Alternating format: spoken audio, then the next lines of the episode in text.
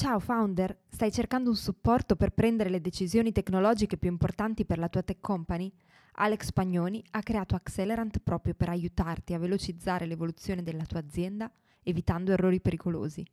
Scopri un team di consulenti esperti a cui puoi affidarti per check-up, formazione o per il supporto continuativo di un fractional CTO.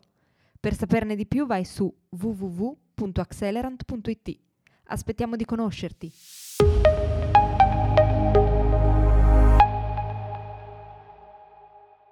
I paradigmi del business non sono sempre veri. Per avere successo devi trasformarli in ipotesi da testare.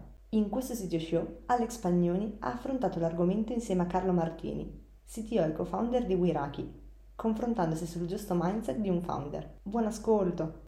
Buongiorno a tutti e benvenuti in questo episodio del Sitio Show. Oggi parleremo di startup, founders, business, tutto dal punto di vista però di un CTO e lo facciamo oggi con Carlo Martini che su questi temi ha una bella esperienza, un bel trascorso perché ormai sono circa una decina d'anni che tra i vari mio assicuratore eccetera, poi adesso ci, spiegherà meglio Carlo, ha avuto tutta una possibilità di eh, fare una bella serie di esperienze e quindi anzi Carlo a questo punto ti va direttamente di raccontare innanzitutto benvenuto a questo episodio. Grazie Alex, grazie, benvenuto anche.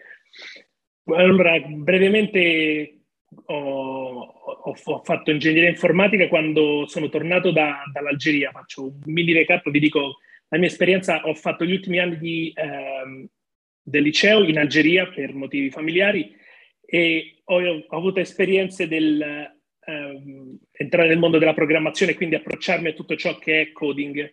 Tornando in Italia, appunto, mi sono iscritto a ingegneria informatica, non l'ho finita, sono uno di quelli che non hanno, non hanno finito la triennale e mi sono su, buttato direttamente sul mondo del lavoro. Ho sempre cercato delle esperienze in cui potessi creare qualcosa, quindi non consulenza e uh, a 25 anni mi sono incontrato con Giorgio Campagnano, il mio, il mio socio, per fondare il mio assicuratore. È stata un'avventura durata 7-8 anni, finita nel 2020, in cui quando sono uscito, adesso vi, vi racconto brevemente il mio assicuratore, eh, ci siamo incontrati con Giorgio e il punto era riusciamo a trasferire online tutta l'esperienza del, assicurativa, quindi eh, confrontare polizze, eh, acquistarle, rinnovarle tutte direttamente online e, ed è stato molto dura perché all'inizio non, non, conoscevo niente del mondo startup, per me era un progetto insieme a, un amico che poi mano a mano siamo, siamo riusciti a trasformare in startup. E, poi magari dopo entro più nel dettaglio su tutta questa esperienza. Durante, durante, la pandemia del, del Covid, che insomma è stato life changing per molte persone, mh, sono riuscito a entrare in contatto con altri miei amici con cui abbiamo tirato su questa, questa bellissima esperienza che è stata Human Mobility, ovvero una joint venture con una grande azienda italiana quotata in borsa su Milano, in cui abbiamo sviluppato questo software di contact tracing quindi eh, cercare di risolvere quello che era il, punto, il problema del eh, tracciamento del, del COVID, de, dell'infettività del Covid e l'abbiamo portato a livello eh, enterprise. Quindi dopo l'esperienza come startup di prodotto ho fatto uno switch completo su invece eh, consulenza in ambito enterprise ed è stata molto intensa. In quel periodo lavoravamo letteralmente giorno e notte per cercare appunto, essendo il il tempo un fattore principale e abbiamo cercato di, di essere quanto più effettive. Uno dei problemi che abbiamo avuto e che c'è tuttora in, diversi, in, diverse realtà è il trovare talenti. Quindi come facciamo un modo veloce per trovare le persone di valore, le persone quelle che effettivamente poi ti cambiano il business. E da questa esperienza, sempre con gli stessi founder con cui ho, ho creato questa startup, ne abbiamo fatto un'altra che è l'ultima, che è Wiraki, in cui eh, abbiamo, siamo riusciti a, creare un sistema in cui tramite dei contest universitari riusciamo a trovare i, i più svegli, noi li chiamiamo svegli perché talento è una parola abusata, e li mettiamo subito in contatto con, con le aziende. Quindi diciamo che negli ultimi dieci anni ho fatto solamente startup, questa è la mia quarta startup, quindi mi, mi definisco un imprenditore seriale e, e ne ho viste di cotte e di crude, di, di, tutti, di tutti i tipi, assolutamente. Tra l'altro tu di queste realtà sei sempre stato co-founder, ma anche CTO o comunque referente tecnico interno.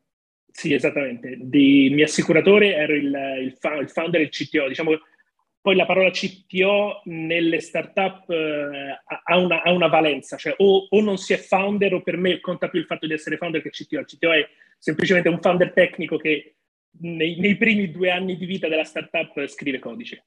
Quindi mm, sì. questo eh, Guarda, intanto complimenti per eh, lo spirito imprenditoriale e tutte queste belle iniziative, ma anche per la bella collezione di Lego che è lì dietro.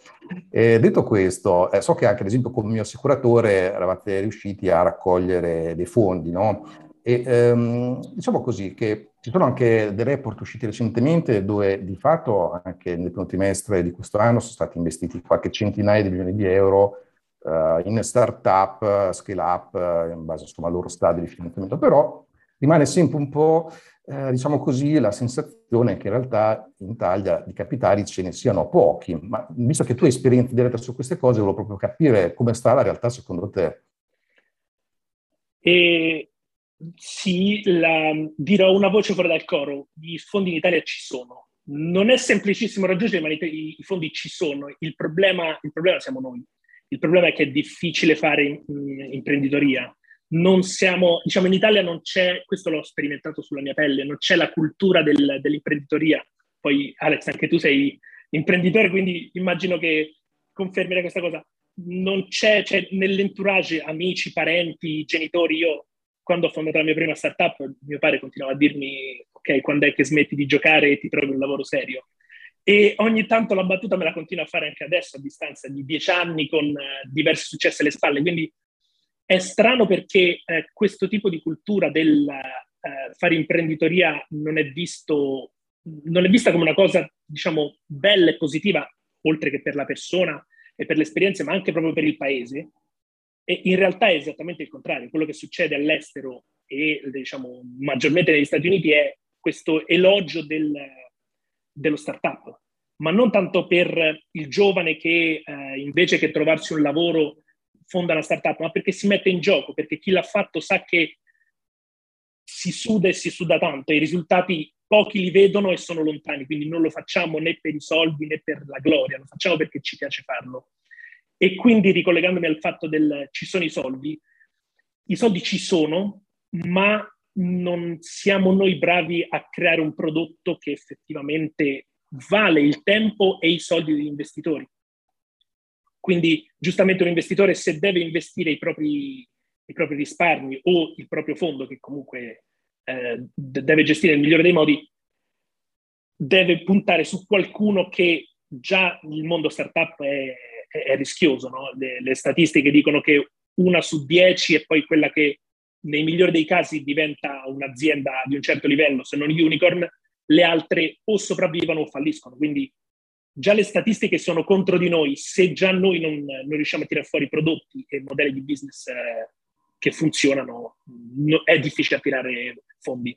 Con mio assicuratore eh, abbiamo fatto fundraising tre volte, la prima era a distanza di 6-8 mesi dalla, dal lancio in cui avevamo già un prodotto che vendeva, eh, un prodotto funzionante su internet e vendevamo, adesso non vorrei sbagliarmi, ma avevamo qualche metrica, poche, ed effettivamente non eravamo bravi a venderci. Cioè, riguardando nel passato il, il pitch, il, i, i, documenti che preparavamo, ma anche la preparazione nostra e le metriche che, che monitoravamo non erano, non erano quelle giuste una, una, battuta che ci ha fatto più volte un nostro angel è ok, avete superato l'asilo nido, adesso ci sono le materne, poi c'è, cioè, prima di arrivare all'università e a, a, fare cose di un certo livello ce ne vuole ancora. Quindi siamo, io in primis ho fatto, fatto un sacco di sbagli, ma purtroppo sono necessari per, per, imparare. Quindi a tutti quelli che vogliono buttarsi nel mondo startup, vogliono raccogliere soldi, raccogliere soldi è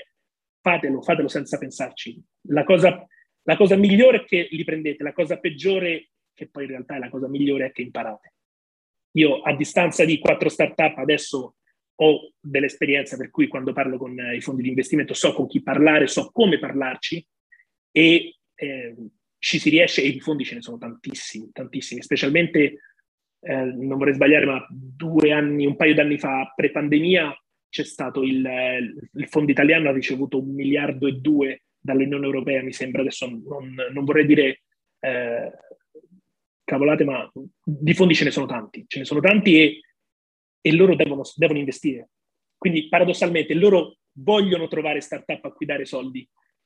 Quindi i soldi ci sono, siamo noi che dobbiamo essere un po' più, ehm, entrare un po' più nella mentalità degli investitori. I soldi sono un mezzo. Quindi se il fine è fare fundraising, prendere soldi, crescere non in maniera sostenibile e poi rifare fundraising, c'è qualcosa che non va. Sì, sì, decisamente, su questo poi sono molto d'accordo perché mi ricordo che più o meno 10-15 anni fa, no, quando si erano creati i primi fondi di investimento, quelli diciamo, più grandi in Italia, però parlavamo di fondi che raggiungevano tipo gli 80 milioni di euro, quindi cose veramente piccole. Oggi sicuramente invece è molto cambiato, sono assolutamente d'accordo con te che in realtà questi soldi ci sono, ma dobbiamo certe volte conquistarci anche un po' la fiducia di chi investe, perché questo è uno dei problemi fondamentali, perché effettivamente cioè, al netto di sì, di qualche scappato di casa che effettivamente qualche startup la fondano così giusto per crearsi un lavoro, però in realtà ci sono tanti bei progetti che come hai detto anche tu sono magari ostacolati anche dal proprio inner circle, diciamo così, anche dai parenti, dagli amici, perché? Perché anche per questioni culturali eh, cose nuove, no? che vengono viste magari in maniera fumosa, in più startup è stato associato a un termine di moda più che a quello che è realmente, cioè fare un'impresa, semplicemente è il primo stadio di un'impresa, no? E quindi su questo però certe volte dovrebbero essere proprio anche i co-founder, anche quelli tecnici, a ragionare probabilmente più in un'ottica business oriented, no? Anche un po' come mindset, perché magari l'idea c'è, è perfetta, anche l'idea imprenditoriale, c'è la motivazione, non è solo quella di fare una exit, però eh, molte volte c'è la difficoltà a pensare da imprenditore, no? proprio da business. Su questo qual è la tua opinione? Assolutamente, una cosa che anche questa l'ho imparata sulle, su, sulla mia pelle perché in quanto tech a me piace, piace sviluppare, piace creare codici, creare il prodotto. Quello che rischiamo è di creare il prodotto fine a se stesso, cioè non eh, il prodotto, il mezzo per aiutare il business a raggiungere obiettivi e quindi a fare impresa, quindi creare qualcosa di solido, di, di duraturo e soprattutto di, mi verrebbe da dire, di utile c'è una citazione che ho letto recentemente su, su LinkedIn, quindi probabilmente l'ha detta qualcuno, ma la cosa bella delle citazioni che si, vengono sempre rubate, è la vita è troppo breve per creare software che nessuno utilizza. Quindi prima pensate a chi lo utilizza e poi createci sopra un software. Cioè, se non risolve un problema e quindi è eh, tailored sul business, non, eh, è inutile farlo, anche perché scrivere codice costa noi, soprattutto ingegneri informatici, costiamo tanto e siamo pochi, quindi cerchiamo di utilizzare al meglio il nostro tempo e il codice per risolvere problemi di business, non per la, il piacere di scrivere codice. Quello che succede spesso è, ehm, al di là del, senza scendere nei particolari, sui requisiti che magari il business dà alla parte tecnica, il CTO in primis deve essere prima di tutto un, un manager. Cioè, prima di tutto deve essere business. Non esiste il, la separazione netta tra tutto quello che è il mondo business, quindi come funziona l'azienda, come fattura, quali sono i problemi dei clienti e come fare soddisfare i problemi dei clienti e la parte tecnica. Non deve esistere questa, questo, questa barriera, specialmente per un CTO. Nella mia startup ho sempre cercato di eh, ehm, di, di rendere partecipi anche tutti gli ingegneri. Quindi toccate con mano non il vostro software, ma i problemi che hanno magari dall'altra parte dell'ufficio, nel reparto sales o nel reparto di marketing, e vi rendete conto che eh, delle cose vengono disegnate, vengono progettate dagli ingegneri, ma non vengono usate nello stesso modo. E questo è fondamentale, anche riallacciandoci al discorso di prima dei fondi. Eh, costruire un software che nessuno usa è la cosa peggiore di tutte, e quello che chiedono gli investitori non è eh, quanto è bello il tuo software, quanto è eh, disegnato, mh, mm, bello e utilizzabile, ma quanti utenti ci sono sopra, quanto loro trovano valore in quello che fai. Nella mia ultima esperienza abbiamo un prodotto che è orrendo, è veramente orrendo. Io mi, mi vergogno quando lo faccio vedere a qualcuno perché non capisce che il fine non è fare una cosa bella per il gusto di farla, ma è farla perché in quella fase ti serve il, il, l'MVP, il prodotto minimo che venga shippato direttamente nel, nel mercato e venga usato. Quindi sicuramente il CTO deve essere prima di tutto business. Per me, io, io, ripeto, io sono founder e poi sono CTO. Sono un founder tecnico, quindi per me il business e il rapporto che posso dargli è tutta la parte tecnica, però non, non esiste, non esiste la, la, differenza tra un CTO e un founder o un CTO e un business. Per me deve essere la stessa cosa, tant'è che parlando con uh, un'altra cosa che manca in Italia è il networking, parlando con altri CTO, con altri diciamo eh, C-level, founder, quello che si evince è che eh, la tecnologia deve essere solo un mezzo. Quelli, quelli di livello riescono a a fare loro questa, questa filosofia che è facile a dirsi ma è molto difficile quando poi bisogna metterla in pratica, però è tutto lì, è tutto lì. Quindi ah, se volete raccogliere detto, soldi... No? Sì, anche la citazione che hai riportato prima mi ha fatto venire in mente una cosa emblematica. No? Proprio recentemente c'era stato un CTO che aveva chiesto eh, come si poteva misurare la quantità di tempo passata effettivamente dagli sviluppatori a scrivere codice, perché la sua preoccupazione era che passassero la maggior parte del tempo a scriverlo, no? E questo io da una parte chiaramente lo capisco perché anche come hai detto tu stesso, gli sviluppatori costano, cioè, soprattutto poi in questi periodi, quindi sicuramente avere inefficienza non è la cosa migliore. Ma in realtà la preoccupazione giusta deve essere quella che gli sviluppatori investissero il tempo giusto nel risolvere problemi, nel pensare a come scrivere meno codice. Quindi l'ho vista come una cosa un po' emblematica e insomma, totalmente in linea con quello che hai detto tu, ma infatti probabilmente quel CTO non aveva quella mentalità, ma forse a quel punto neanche l'esperienza da, da founder. Quindi la vedo come una cosa importante prima o poi farsi eh, quantomeno una propria startup o lavorare in una startup in cui si hanno delle responsabilità che lato business sono importanti, quindi anche quello che ci prima tu no, del fare errori, secondo me è fondamentale, cioè io stesso ci ripenso quello che sono oggi e grazie ai tanti errori che ho fatto in eh, boh, 20 passani di, di, di impresa. Ecco. Assolutamente. Quello che sì, eh, eh, c'è un tweet che mi è rimasto impresso eh, che diceva appunto chiunque nella vita il prima possibile deve o fare startup o vive diciamo, dentro una startup per un periodo di tempo, perché specialmente da founder, quando si dice il founder deve fare tutto, deve fare tutto letteralmente, dalla parte legale alla parte di business, alla parte di codice, alla parte di relazioni con eh, fondi di investimento, angel, clienti, dipendenti, quindi deve imparare anche a porsi con i dipendenti, a capire che cosa vogliono i dipendenti. E tante altre cose che ed è un lavoro full time e probabilmente il funder lo percepisce di più il, essendo che la mia giornata purtroppo è fatta di 24 ore nonostante si possa lavorare per 8 ore un funder non lavora mai 8 ore ne lavora almeno 10 o 12 al giorno e deve fare 10 cose diverse. Per un CTO la parte di, di, di codice è molto poca. Quindi la bravura deve essere eh, intanto riuscire a tenersi uno spazio per sviluppare le cose eh, necessarie appunto per far andare avanti il business, ma anche trasferire questo, questa impostazione mentale ai propri dipendenti. Cioè, eh, loro hanno tutta la giornata per fare solamente una cosa che è scrivere codice.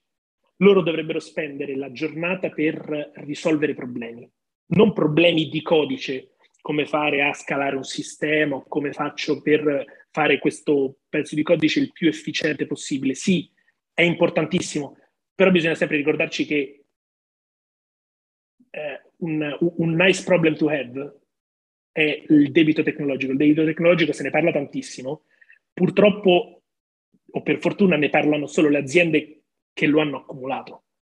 Cioè, per arrivare ad averlo vuol dire che la tua startup, la tua azienda è arrivata abbastanza lontano da avere un debito tecnologico, ma ci deve arrivare se scrivi un codice bellissimo, fichissimo, microservizi eh, su cloud e quant'altro, ma poi effettivamente non riesci a raggiungere quello step, è, è tutto inutile. La frustrazione è ancora più alta se vuoi. Quindi fare anche capire ai dipendenti quando magari gli dici ok, quello che abbiamo fatto l'anno scorso lo dobbiamo ricostruire, anche se ci abbiamo speso tempo, la mentalità deve essere lo stiamo ricostruendo perché siamo arrivati qua e abbiamo superato n fasi della vita di una startup o di un'azienda, per cui che ci ha permesso di arrivare qui in questo modo e il eh, refactoring serve per eh, sistemare qualcosa del passato ma che ci ha permesso di arrivare qui. Quindi questo, eh, questo bilanciamento tra scrivere bene codice e ehm, dare apporto al business è fondamentale.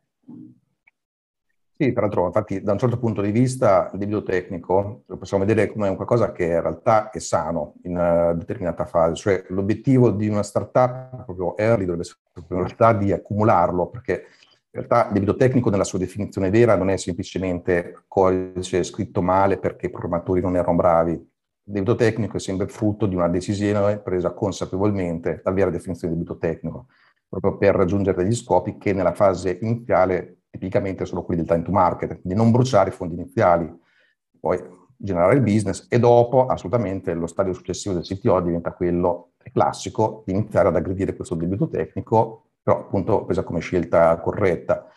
E, e su questo infatti molte volte purtroppo delle start-up ho visto che sono fregate proprio non considerando questo, questa cosa qui. Volevano partire subito appunto con il codice bello, eccetera, invece è stato controproducente.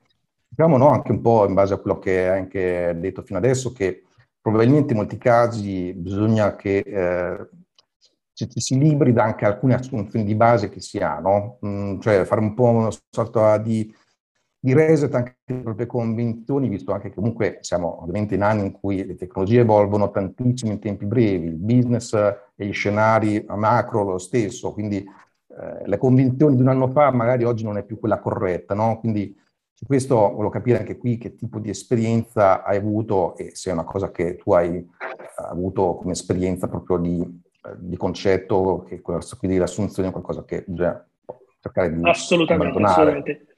E io sono, quando ho iniziato l'esperienza di mio assicuratore avevo tante assunzioni.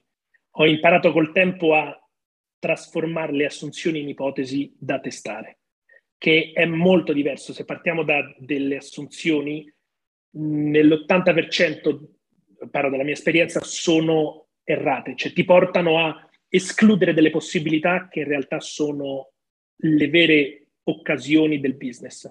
Faccio un esempio con mio assicuratore, l'assunzione, eh, nel mondo delle assunzioni c'è un documento che, che è richiesto per, per legge, in un caso particolare. L'assunzione è tutti fanno questa cosa sempre in questo modo, quindi facciamola anche noi, mettiamola così e andiamo avanti. Dopo vari mesi ci siamo scontrati insieme al nostro legale, in, in maniera costruttiva ovviamente, per cercare di smontare questa assunzione, cioè è un'ipotesi, ma serve veramente questo documento? E nel momento in cui eh, riesci a, ad andare in profondità sulle cose, quindi a capire il perché vengono prese determinate decisioni e il perché eh, quell'assunzione in realtà era una, un'ipotesi da testare, ti rendi conto che lì c'è un, un, un'opportunità incredibile. E, e questo mindset del eh, eliminare quasi tutte le assunzioni che hai e trasformarle in ipotesi, è questo il, il quid in più che ci vuole per, per avere successo in, in, ambito startup.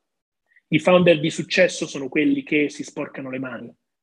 Il founder di Deliveroo è famoso, lui nonostante l'azienda sia una unicorn che vale diversi miliardi, lui va di tanto in tanto a fare delle consegne in bicicletta, che, che è emblematico, cioè nonostante il founder che ormai è arrivato dove è arrivato fa, va a fare le consegne in bicicletta, perché? Perché lui si deve rendere conto e deve continuare a rendersi conto di come funziona il business.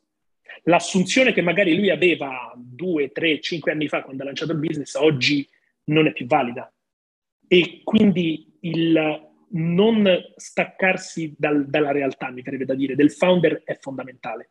Il founder deve sporcarsi le mani il giorno zero e deve continuare a sporcarsi le mani perché quello che ho imparato nel tempo, e il, mio co-founder me lo ripete spessissimo, è il valore sta nelle, nelle cose noiose nel mettere in dubbio qualsiasi cosa è noioso, le, le persone non tendono a farlo. Ed è proprio lì che c'è valore, perché è proprio perché nessuno lo fa, farlo ti, ti dà intanto un approccio mentale molto diverso e poi ti, ti evidenzia delle occasioni, delle, delle perle che, che devi essere pronto a prendere nel, nel tuo business. Quindi tutte queste cose qui che sto dicendo ovviamente le ho imparate sulla mia pelle, ma anche su risorse su internet, è pieno. Tutti quelli che vogliono lanciare startup, prima di farlo prendetevi una settimana e mangiatevi tutto internet. Cioè, è, è, tutto, è tutto quanto lì sopra. Leggetelo e, e fatelo vostro.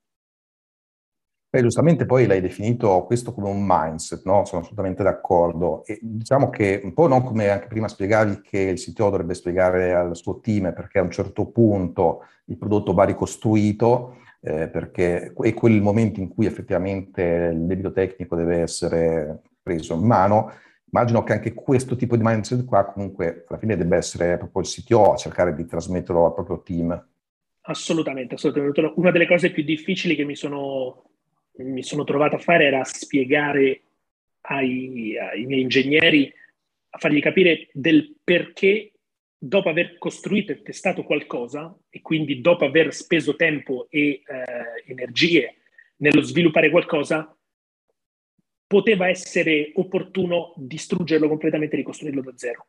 È una cosa strana, per un, per un founder deve essere, deve essere ABC, cioè una volta che hai un martello non devi vedere solo chiodi.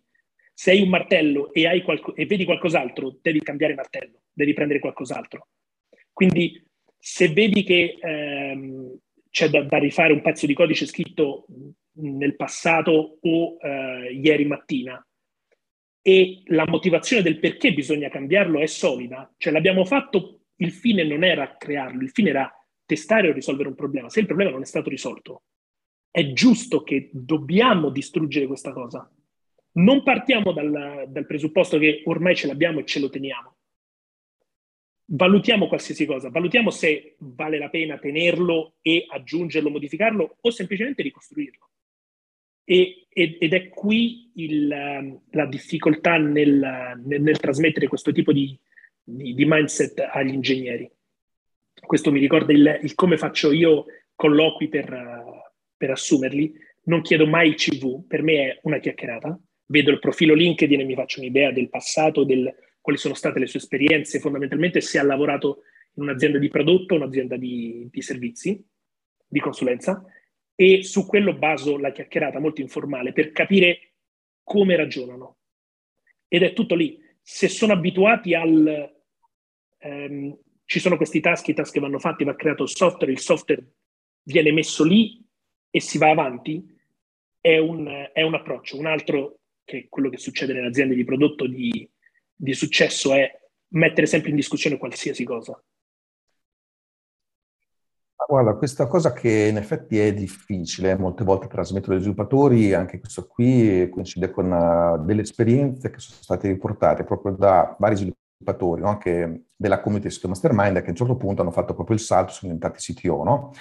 E a un certo punto, infatti, hanno detto molti di questi con cui ho parlato, adesso ho capito, facendo il CTO, perché il mio precedente CTO, quando ero sviluppatore, mi spiegava certe cose e io non riuscivo a capirle. E in effetti mm, non è una cosa semplice, ma probabilmente anche perché molte volte, comunque, un po' anche come spiegavi tu stesso, che eh, soprattutto se uno è co-founder o comunque fondatore, non è che fa le sue otto ore, ne fa anche molte di più. Cioè, io stesso ripenso a boh, vent'anni fa, quando avevo scritto eh, le mie piattaforme open source, i miei prodotti, cioè, io sviluppavo tutto il giorno, anche sabato e la domenica, eh, spesso non, non abbandonavo anche l'amicizia, ho prodotto una quantità gigantesca di codice, piattaforme, prodotti, framework, eccetera, e però alla fine avevo perso un po' in realtà eh, diciamo una visione d'insieme ancorata alla realtà, no? Quindi probabilmente certe volte bisogna anche un attimo limitarsi, non essere troppo forse maker, riuscire un po' anche a, a, vedere un po' di più, a trasmettere queste cose anche al proprio team. Assolutamente, assolutamente. Il, eh, tu hai detto essere un po' meno maker. Io ero fondamentalmente un maker. Per me era parliamo di una cosa, mi, mi piaceva, mi appassionavo, per me era ok, mi, mi chiudo al computer e la sviluppo. Senza ragionarci troppo e questa cosa eh, ce l'ho ancora e sto, mi impongo di, di, di, non dargli, di non dargli corda è fondamentale il, e questo qui ovviamente per un founder è relativamente più semplice perché si interfaccia con mh, più ambiti dell'azienda, è fondamentale. è fondamentale anche darsi delle tempistiche e delle deadline per arrivare a degli obiettivi, non tanto rilasciare il codice. Quello che di, dicono sempre a YC, eh, e infatti per chi viene selezionato nel loro, nel loro percorso di, di, accelerazione, è misurare tutto quanto settimana su settimana, darsi degli obiettivi e eh, ovviamente nel 60-70% dei casi raggiungerli. E se l'obiettivo è a distanza di una settimana, e questo è il mindset che un vero CTO dovrebbe, eh, un founder in primis, ma anche un CTO di un'azienda ovviamente deve trasmettere ai propri, eh, ai propri dipendenti, ai propri colleghi è abbiamo un obiettivo da raggiungere, il goal è l'obiettivo e non è il software. Se dobbiamo raggiungere questo obiettivo di fatturato, di clienti, di rilasciare una nuova feature eh, o lanciare un, un sondaggio, cioè ci sono 3.000 obiettivi diversi, questo deve essere il goal. E il tempo è limitato a una settimana, che poi è stato ripreso da tutte le tecnologie agili di cui si sente tanto parlare, ma nel, nel nocciolo è questo, è darsi una deadline e dentro a quella arrivare all'obiettivo. l'unico modo per riuscirci è trasmettere questo mindset ai, ai propri ingegneri, ai propri dipendenti. E questo viene, eh, secondo me, eh, può aiutare tanto la trasparenza ovviamente in azienda e rendere partecipi, non costantemente ovviamente, però più possibile gli ingegneri delle decisioni del business. Cioè spesso quando magari ci sono da fare delle decisioni non da zero, ma si è già presa una decisione tra magari founder o um, manager, C-level dell'azienda e si esplorano e si, si ampliano, per me può essere interessante eh, rendere partecipi anche gli ingegneri, perché così capiscono il perché vengono prese determinate decisioni. Altrimenti loro l'informazione che ricevono è sempre quella del dobbiamo creare questo, questa cosa, dobbiamo integrare questo nuovo tool. Non c'è mai il perché. E secondo me il perché vale più di, di, di qualsiasi altra cosa. Cioè, se un dipendente capisce il perché, riesce anche lui a prioritizzarsi nei suoi task e nella qualità del codice il cosa fare. Se sa che quella cosa serve per eh, mandare un, un, sondaggio per la prossima settimana e basta, magari darà più peso al deliberarlo il prima possibile piuttosto che a creare un sistema perfetto. Mentre se è un sistema di pagamenti di un certo livello, sa che la, la sicurezza e la qualità del codice deve venire in primis questa trasparenza per me è fondamentale, cioè per me credo sia fondamentale per, per un business di successo, tant'è che eh, in diverse occasioni dei founder mi hanno detto l'unico modo è, è rendere i partecipi, cioè anche, anche, a costo di ridurre le ore di, di coding, di, di, sviluppo, se questa, eh, questo tempo rubato alla, alla programmazione serve però a efficientare le ore di, degli ingegneri, poi io parlo di ingegneria, ma in realtà funziona su tutti gli ambiti, anche nei sales, il perché loro devono vendere il nostro prodotto, chi sono i clienti e il perché lato tecnico sono state fatte delle scelte, ne, ne giovano tutti. Quindi è fondamentale, fondamentale la comunicazione all'interno dell'azienda su, questi, su queste decisioni del management.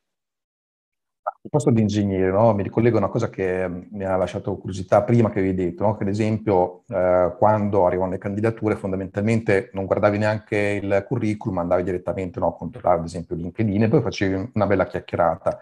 E so che poi hai avuto anche dei periodi in cui nell'arco di pochissimo tempo hai dovuto sostanzialmente assumere proprio decine di persone, no? penso sia stato anche bello infuocato. Hai visto? sì, no? sì. E, visto che stato... no, è una cosa che si ripete in tante realtà, no? quindi insomma, avevo qualche insight su questo, no? Anche sì, perché sì, comunque... Sì. Mm. È, stato, è, stato, un periodo abbastanza intenso. Allora, in, come, come, mio approccio è cerco di capire la persona, prima la persona e poi, ok, dimmi, per esempio, in ambito tecnologico, che tecnologie sai usare. E eh, contrariamente da quanto si pensa, quando mettiamo, almeno parlo per me, l'annuncio di, di lavori in cui cerchiamo un un professionista e scriviamo magari le tecnologie che usiamo noi, queste sono le tecnologie che usiamo noi, non devono essere tutte le tecnologie, le dovete conoscere tutte perfettamente. Queste sono quelle che usiamo noi. Ovviamente devi o conoscerle o averne sentito parlare. Poi sta ovviamente al singolo la capacità l'elasticità di impararle. L'esperienza, sì, l'esperienza di cui parli è stata appunto durante il Covid in cui abbiamo fatto questa joint venture, siamo dovuti passare da zero a 30-35 dipendenti in un mese e mezzo. E per chi ha già fatto hiring nella sua esperienza sa che è un inferno. In più, durante il Covid è t- tutto quanto remoto. Io ho avuto eh, la, la, fortuna con il mio assicuratore, noi eh, abbiamo deciso di andare remoti prima del lockdown, in preparazione perché eh, vedendo il trend esponenziale del Covid, purtroppo sapevamo che a un certo punto si sarebbe rotto qualcosa nella, nella possibilità di andare in ufficio e quindi siamo andati da remoto. E assumere e anche gestire tutti quei dipendenti da zero è stato abbastanza tosto, abbastanza tosto. anche perché non, è, non, non, non era presente una, diciamo, una, struttura aziendale, una gerarchia o in qualche modo un, il responsabile di qualcun altro non conosceva meglio il prodotto, in un mese, in un mese e mezzo erano tutti nuovi.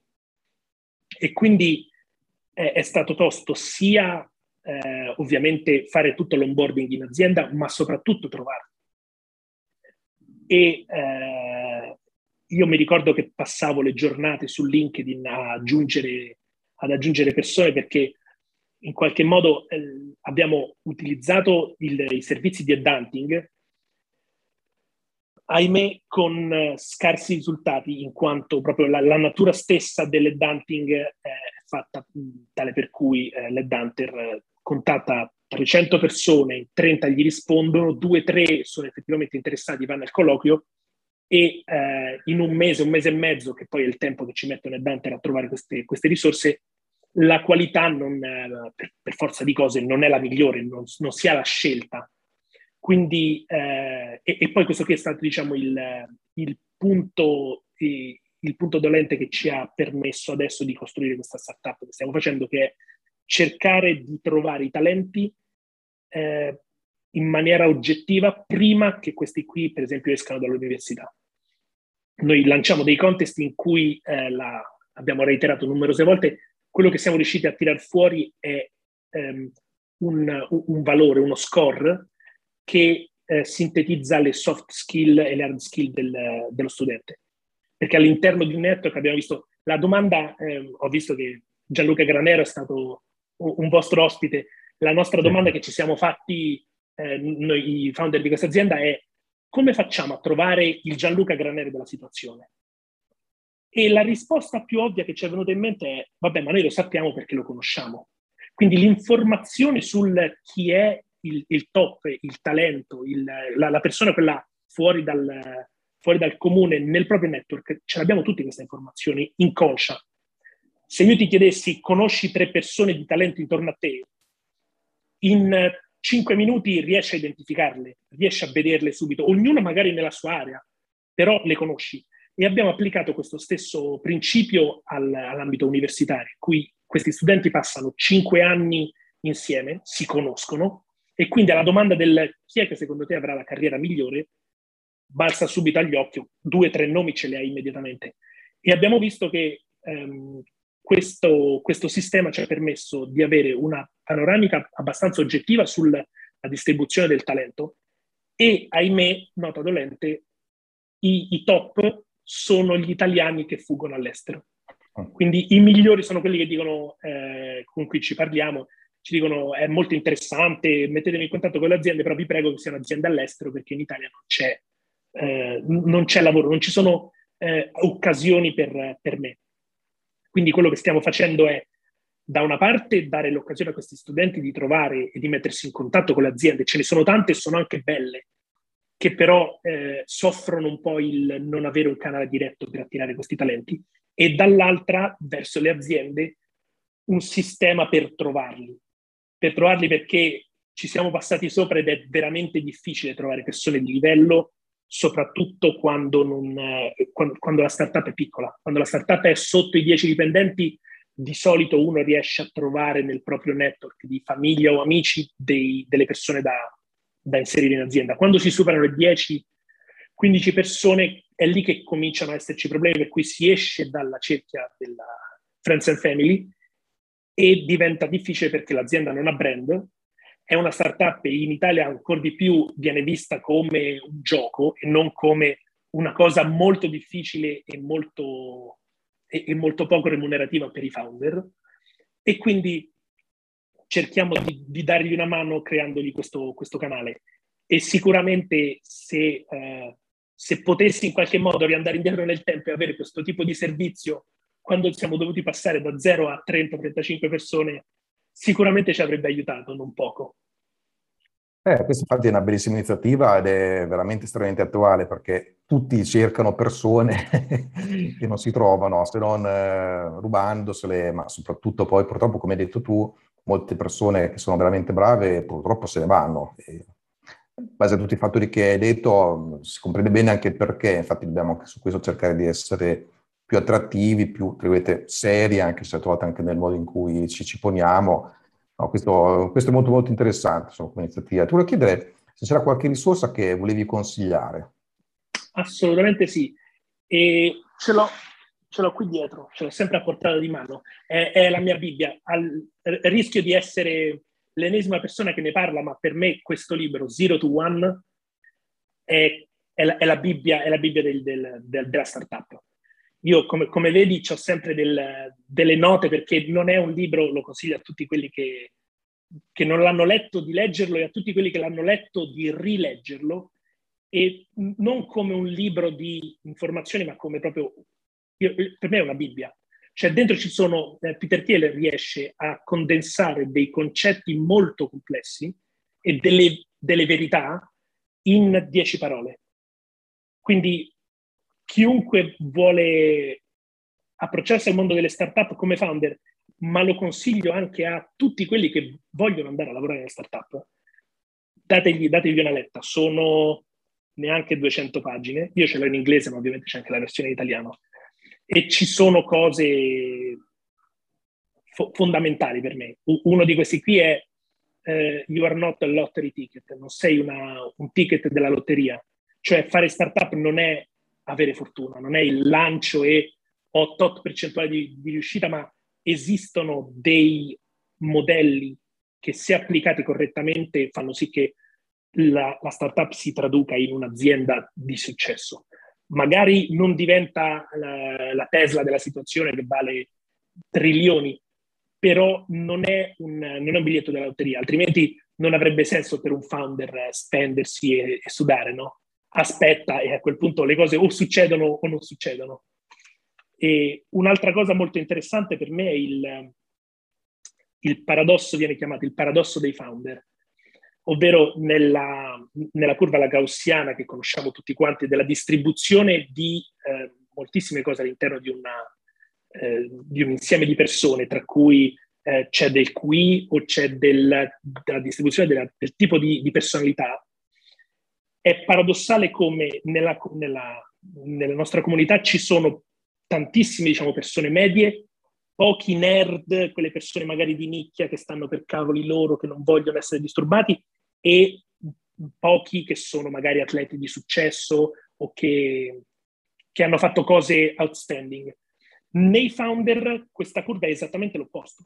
Ci sono pochissimi founder comuni e la maggior parte sono o i nerd tra cui ci sono anch'io, che eh, in qualche modo non spendono tempo a, a, non escono il venerdì sera, il sabato sera con gli amici e non spendono tempo con gli altri, che non è una cosa positiva, però paradossalmente queste poi sono le persone che eh, hanno dei problemi percepiti, non personali, ma magari non riescono a fare una cosa, non hanno avuto l'occasione di fare una cosa nella propria vita e sono loro che sfruttano questo tipo di esperienza per costruirci sopra un'azienda.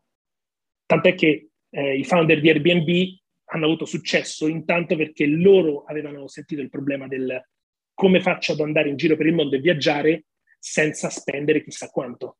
Perché non posso andare a casa di qualcuno che mi affitta il letto o il, l'airbag, il, il letto quello gonfiabile da qualche parte e dormo lì.